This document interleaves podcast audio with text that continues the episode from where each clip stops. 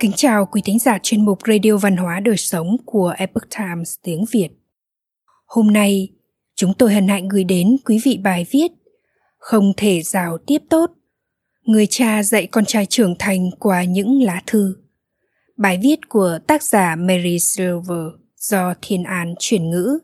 Mời quý vị cùng lắng nghe. Albert Cohen là quản lý của một nhà máy nhựa, chịu trách nhiệm giám sát hàng trăm công nhân và là cha của ba cậu con trai. Ông là một người đàn ông trọng danh dự. Ông luôn có trách nhiệm với lời nói của mình. Theo anh cả của ông nhận xét, ông là người dễ mềm lòng và hào phóng. Vé mùa giải cho đội Giants Knicks, huấn luyện viên, trọng tài chính, anh ấy đều góp phần Albert Cohen luôn vì con trai mình. Nhưng ông là một người điềm đạm, ít nói, đến nhập cư tại Hoa Kỳ từ Aleppo, Syria. Ông không phải là một người hoạt ngôn, ông ấy chỉ biết làm việc. Con trai ông khao khát sự cởi mở giữa họ. Cậu bé đau lòng khi cha mình không biết cách giao tiếp và ông hứa sẽ làm một điều khác đi cho chính đứa con trai của mình bức thư gửi con trai. Khi con trai của Joe Cohen là Jared tròn 7 tuổi, ông bắt đầu viết thư cho con trai, những lá thư khuyên nhủ, ca ngợi, động viên và đặt ra những câu hỏi. Để biết mọi chuyện có diễn ra tốt đẹp không, tôi sẽ viết thư cho Jared. Khi cậu bé đi trại hè, khi cậu đạt được thành tựu nào đó, khi phải đối mặt với vấn đề cha cậu đều đặt bút và viết ông muốn gửi đến con mình những câu nói mà người cha như ông đã bỏ lỡ. Ban đầu, việc giao tiếp chỉ là một chiều. Charet không hồi đáp lại khi cậu còn bé. Nó giống như một nghi thức vậy. Nhận những lá thư cảm động từ trái tim, cậu chia sẻ trải nghiệm của mình. Viết thư là cách cha kết nối với tôi ở một mức độ sâu sắc hơn nhưng khi cậu bé sáng tác một bài thơ và giành giải thưởng, cậu bắt đầu viết những câu chuyện ngắn. Sau đó, cậu hồi âm cho cha mình và những lá thư trở thành những cuộc hội thoại giữa họ. Charet trở thành một nhà văn và hai người đàn ông này cuối cùng cũng có một cuốn sách chung, tạm dịch là. Cha nào con nấy, tác dụng bất ngờ của những lá thư cho con trai tôi thông qua những lá thư và câu chuyện. Chúng tôi chứng kiến người đàn ông đó đã phải vật lộn thế nào để trở nên tốt hơn, để là một người cha dễ hiểu hơn. Chúng tôi thấy một cậu bé trưởng thành và trở thành một người đàn ông trẻ trung có trách nhiệm. Thông qua cuốn sách hấp dẫn này, chúng tôi thấy thế giới cần người cha biết bao, những người cha tốt. Alfred wood một phóng viên điều tra của tờ New York Post và là giáo sư về báo chí tại Đại học St. John chia sẻ. Wood và ông Cohen từng là bạn bè tại trường cao đẳng Brooklyn và là đồng nghiệp tại tòa soạn của trường. Nhưng cả gia đình trải qua thử thách khi Jared khoảng 12 tuổi, cậu bé cảm thấy sự hiện diện của cha mình là điều hiển nhiên. Thời điểm đó, mẹ cậu là một giáo viên tiểu học cho trường tư thục Upper West Side bà chứng kiến những đứa trẻ tự trao cho mình nhiều quyền và không muốn cha rẹt là một trong số đó. Vì vậy, cha cậu bé đã viết rằng, cha rẹt thân mến, có vài điều mà cha thấy thích thú, như là ngắm nhìn gương mặt con sáng bừng với nụ cười trên môi khi con choàng tay ôm lấy cha. Ông cũng đề cập đến những ký ức vui vẻ khi nấu ăn cùng nhau, cùng lắng nghe eminem trong xe ô tô chơi cờ và lặn với ống thở.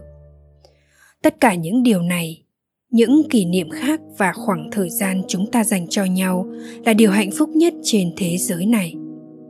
Cha rất vui rằng chúng ta thoải mái với nhau, nhưng cha cảm thấy tổn thương khi thỉnh thoảng con không hợp tác với cha dù đã nghe cha giải thích hoặc khi còn nói chuyện thiếu tôn trọng. Trong thời khắc tồi tệ nhất ông cohen đã mất bình tĩnh và tát con trai mình bằng chiếc găng tay bóng chảy tại công viên Seaton ở Bronx. Ông viết một bức thư cho cậu như sau. sau tất cả, con rất ngạc nhiên và giận dữ cha cảm thấy buồn và đã suy nghĩ rất nghiêm túc chúng ta đều phạm sai lầm và cha không kỳ vọng con phải trở nên hoàn hảo cha cũng không hoàn hảo tuy nhiên, con đã đủ chín chắn để hiểu tầm quan trọng của bức thư này những sai lầm là một phần của quá trình trưởng thành và chúng có thể là phương tiện giúp chúng ta trở nên khôn ngoan và tốt đẹp hơn họ mời gia sư về nhà và tham gia những buổi trị liệu gia đình Jared dần trưởng thành và cải thiện điểm số. Jared kết bạn, trở thành đội trưởng và cầu thủ danh giá của đội bóng. Sau đó, cậu học đại học. Cậu lọt vào danh sách những sinh viên xuất sắc có điểm số cao nhất trong khoa. Nhận được giải thưởng, đi du lịch nước ngoài và mang một lòng biết ơn mà cha mẹ cậu mong đợi.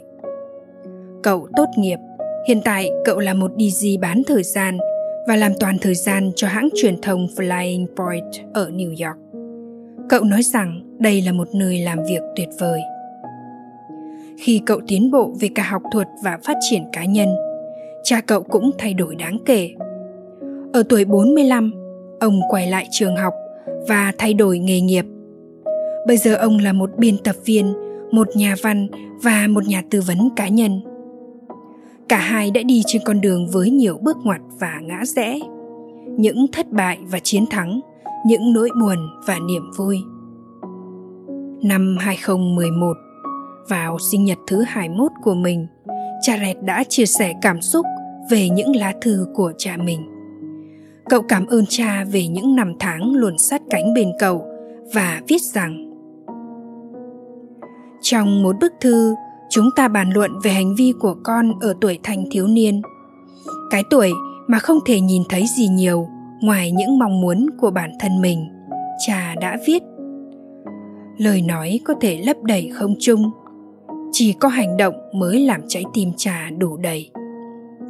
Khi lớn lên cậu phải thừa nhận cách giáo dục của cha có ý nghĩa thế nào với mình.